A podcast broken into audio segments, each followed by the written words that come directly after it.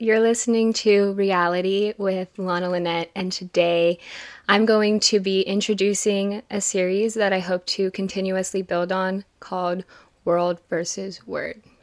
You've probably asked yourselves the following questions innumerable times in the past few years. Why do people act like that? Why do people think that way? Why do people say those things?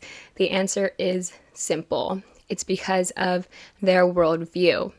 A worldview is a frame through which we view reality and make sense of the world around us.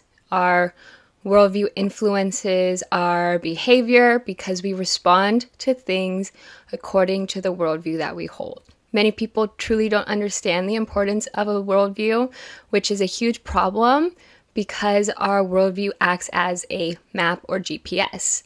It orients us, it tells us where we're going. Without it, we don't really understand how we arrive somewhere, what's in the surrounding area, or where we're headed next.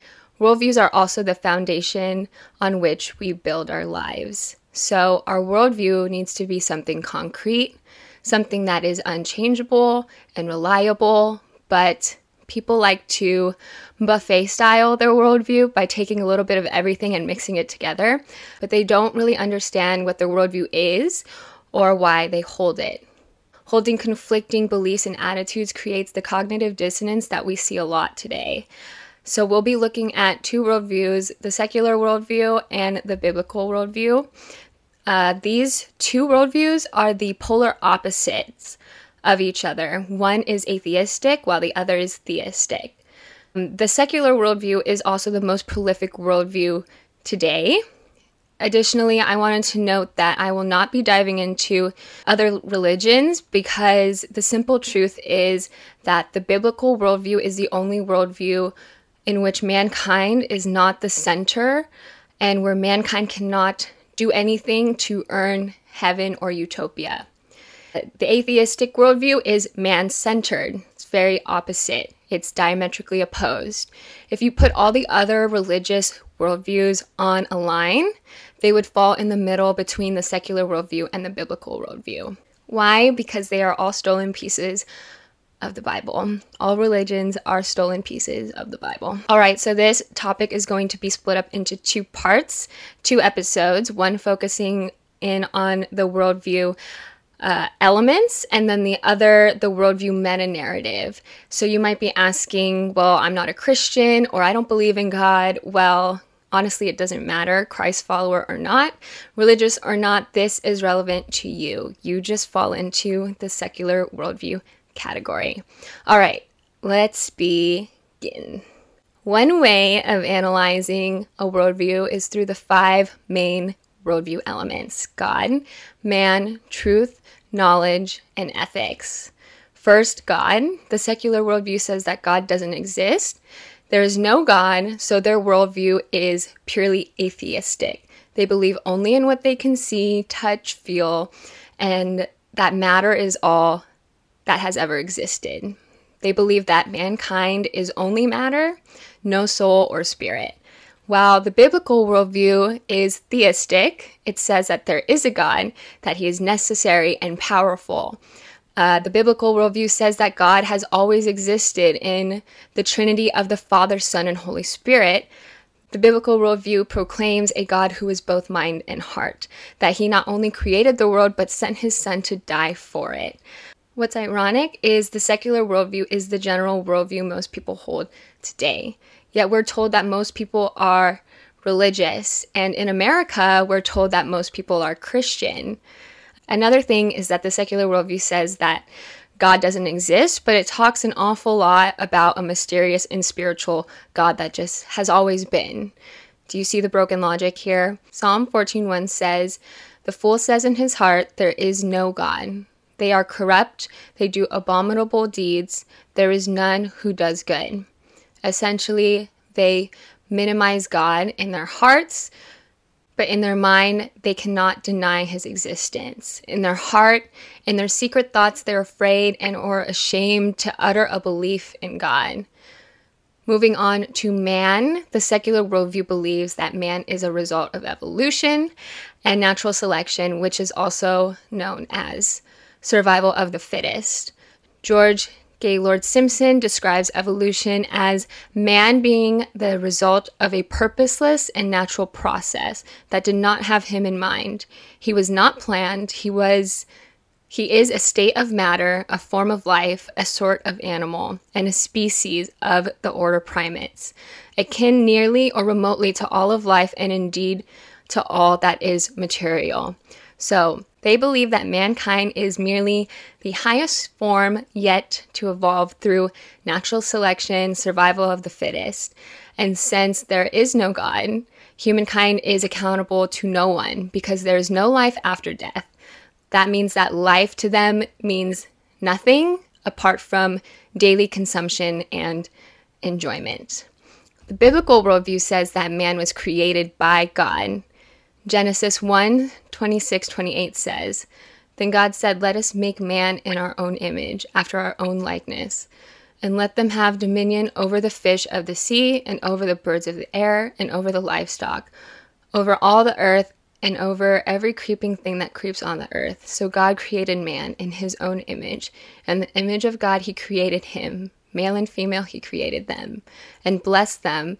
And God said to them, Be fruitful and multiply, and fill the earth and subdue it, and have dominion over the fish of the sea, and over the birds of the heavens, and over every living thing that moves on the earth.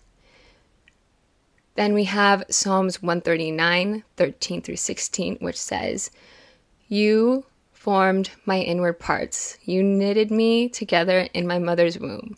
I praise you, for I am fearfully and wonderfully made. Wonderful are your works, my soul knows that very well. My frame was not hidden from you when I was made in the secret place. Intricately woven in the depths of the earth, you saw my unformed substance. In your book were written, every one of them, the days that were formed for me, when I yet there was none of them. So God created life and humanity for his glory. God loves man and created man in his own image for a divine purpose and a holy calling. He's personal in that he knows everything about us before we even take our first breath. Man is accountable to God for his decisions and behavior and stewardship of the earth. And so man is offered hope of life after death and eternity in the presence of God. The secular worldview is telling us in our nature we are wired to take whatever we want at the expense of someone else because they believe in survival of the fittest. An example of this would be the Third Reich uh, the Nazis, who were secular humanists. More specifically, they were Darwinian evolutionists. They believed themselves to be the superior race. That's why they had no problem exterminating the Jews. Another example would be feminism. The secular worldview tells us that women are the weaker primate, but that doesn't match their narrative on feminism. Essentially, the secular worldview can say the Third Reich or the oppression of women is wrong because they believe in the theory of evolution, survival of the fittest. The secular worldview says that your value is tied up in your capability to survive. If you're weak, unintelligent, different, etc., then the secular worldview says that you are less than. That's why the secular humanist thinks it's okay to slaughter innocent babies. On the other side, the biblical worldview says that all things were made by God with an inherent value and a divine purpose. So, to the Christ follower, the Jew, the German, the woman, the unborn child, the mentally impaired, the paraplegic, they all have the same inherent worth and value because they are made in the image of God. Next, we have truth. The secular worldview says that truth is relative. What's true for one person isn't necessarily true for another. What's true today isn't true tomorrow. The biblical worldview says that truth is absolute. Something is true when it corresponds to the perspective of God because he oversees everything. It's as if God is the referee in a game, except he is all knowing. He sees what is seen and unseen. He knows our actions, He knows our intentions. And so something is true when it corresponds to reality that is God's creation and balance of nature.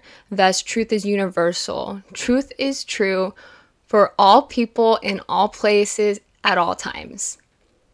Numbers 23 19 says, God is not man that he should lie, or a son of man that he should change his mind. Has he said and will he not do it? Or has he spoken and will he not fulfill it? So, God is not faulty like humans who lie and cheat. Absolute truth exists as long as God sits on his throne because he is righteous and holy and just. He keeps all things in motion. An example of relative truth is that dumb saying, my truth, not your truth, which is a cop out to just spin something in someone's favor.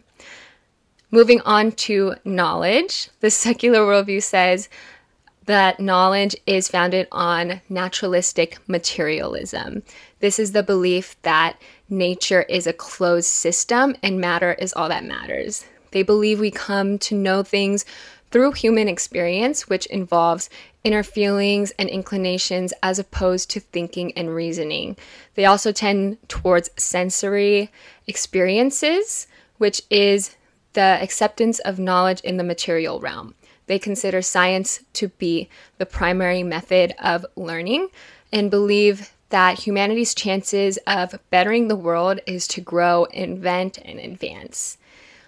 Whereas the biblical worldview says that knowledge comes from a properly employed reason and properly understood faith. The two rely on each other and will never return contradictory claims when used in this way. For example, the biblical worldview says that it is by faith in the evidence of things unseen that we understand the world was formally created by God. We were not eyewitnesses of God's creation. It is by reason and rationale that we come to know the Word of God to be infallibly true. Through the evidence God provides in His Word, because it harmonizes with the reality that we see. 1 Timothy 6 20 through 21 says, Guard the deposit entrusted to you. Avoid the irreverent babble and contradictions of what is falsely called knowledge. For by professing it, some have swerved from the faith. Proverbs 2 6 says, For the Lord gives wisdom, from his mouth come knowledge and understanding. Proverbs 1 7 says, The fear of the Lord is the beginning of knowledge. Fools despise wisdom and instruction. The secular worldview only trusts in something that can be observed, tested, and experimented on. Since God, heaven, hell, mind, spirit can't be observed, they don't exist. The major accusations against the Christian worldview is that it's unscientific. However, every claim that the Word of God makes about science is not only true, but it fills in a lot of the gaps that modern scientists tend to gloss over. Not only that, but biblical events have been aligned with historical events, and biblical prophecies have found their fulfillments. Next, we have ethics. The secular worldview says that ethics is cultural and negotiated, it is not absolute. They believe that ethics depends on the culture you live in because it's negotiated amongst the people in a particular culture. So things might be ethically accepted in one place but not the other. The biblical worldview says ethics is morally absolute because it's rooted in the unchanging and eternal nature, personality, and law of God. Ethical morality is the same everywhere at all times, and it doesn't change because God doesn't change. We have Colossians 2 8, which says, See to it that no one takes you captive by philosophy and empty deceit, according to human tradition, according to the elemental spirits of the world, and not according to Christ. Essentially, since the secular worldview rejects the existence of God, humanity gets to decide on standards and values. However, that means that the standards will never be the same everywhere that they'll change depending on who has the power to change them. They claim that ethics stems from human need and interest. So, what if human need and interest become inhumane? The perfect example for this is Biden's response to the Chinese uh, treatment of Uyghur Muslims in labor camps. He dismissed the genocide that was occurring there and dubbed it a cultural norm of mass internment. That is a perfect example of secular worldview ethics. Meanwhile, the biblical worldview says, no, that is wrong. Here, there, and everywhere it might be occurring because God's moral nature is absolute and unchanging. The Bible contains all of God's words, and since He doesn't change, the Word doesn't change either. So, those are the five main worldview elements. We do have a few others. We have psychology. The world says self actualization, which focuses on man's inherent goodness and predicts that every individual can achieve mental health through the fulfillment of physical and material needs. But remember, we just learned that the secular worldview only believes that man is only matter. These ideas directly contradict one another because self actualization claims that man is the master of his fate. The Bible says recognition of our rebellion against God, our human depravity, and our fallen nature and condition are the keys to psychology the biblical worldview says that we must recognize our own sinfulness and need for Christ. Biblical psychology demands that human nature and humanity recognize that guilt is real and it must be acknowledged and repented for. Next, we have sociology, which is the study of social behavior, norms, origins, and development. It has to do with the behavior of institutions and organizations and how people behave when organized into groups as opposed to individually. The world says non traditional family, non traditional church, non traditional state, because they believe that civilization and culture shape the individual to be good or bad, that it is not through the individual's own fault or doing. And in order to break down the institutions that stifle that person's inherent goodness, the secular worldview demands a reform of the institution of the family, abolition of church and government run education. The Bible says traditional family, church, and state. Both the individual and society are important to God. God rescues the sinner through the sacrifice of his son, Jesus Christ. God has ordained social institutions like the family, the church, and the state, and commands them to teach in love, respect, discipline, work, and community as demonstrated in the Word of God. Exodus 20:12 says, "Honor your father and mother, that your days may be long in the land that the Lord your God has given you." Ephesians 20 through 22 says, built on the foundation of the apostles and prophets, Jesus Christ himself being the cornerstone, in whom the whole structure, being joined together, grows into a holy temple in the Lord. In him you also are being built together into a dwelling place for God by the Spirit. 1 Peter 2 13 through 14 says, Be subject to the Lord's sake, to every human institution, whether it be emperor as supreme, or to governors as sent by him to punish those who do evil and to praise those who do good. Next, we have the view of law. The world says positive law, which is determined by a consensus. The state is given sovereignty, uh, with the world state seen as the only source for legal truth. They believe that crime is more the fault of social order than an inherent flaw in the individual. The Bible says natural law, divine law, which originates in the very character and righteous, loving attributes of God. Divine law is eternal because God is eternal, and someday God will use it to judge the world in a judgment based on natural law. God established human government and the rule of law primarily to keep in check man's sinful nature and passions. Because of the fall, human history reflects a continuing effort by men to substitute man made law for God's law.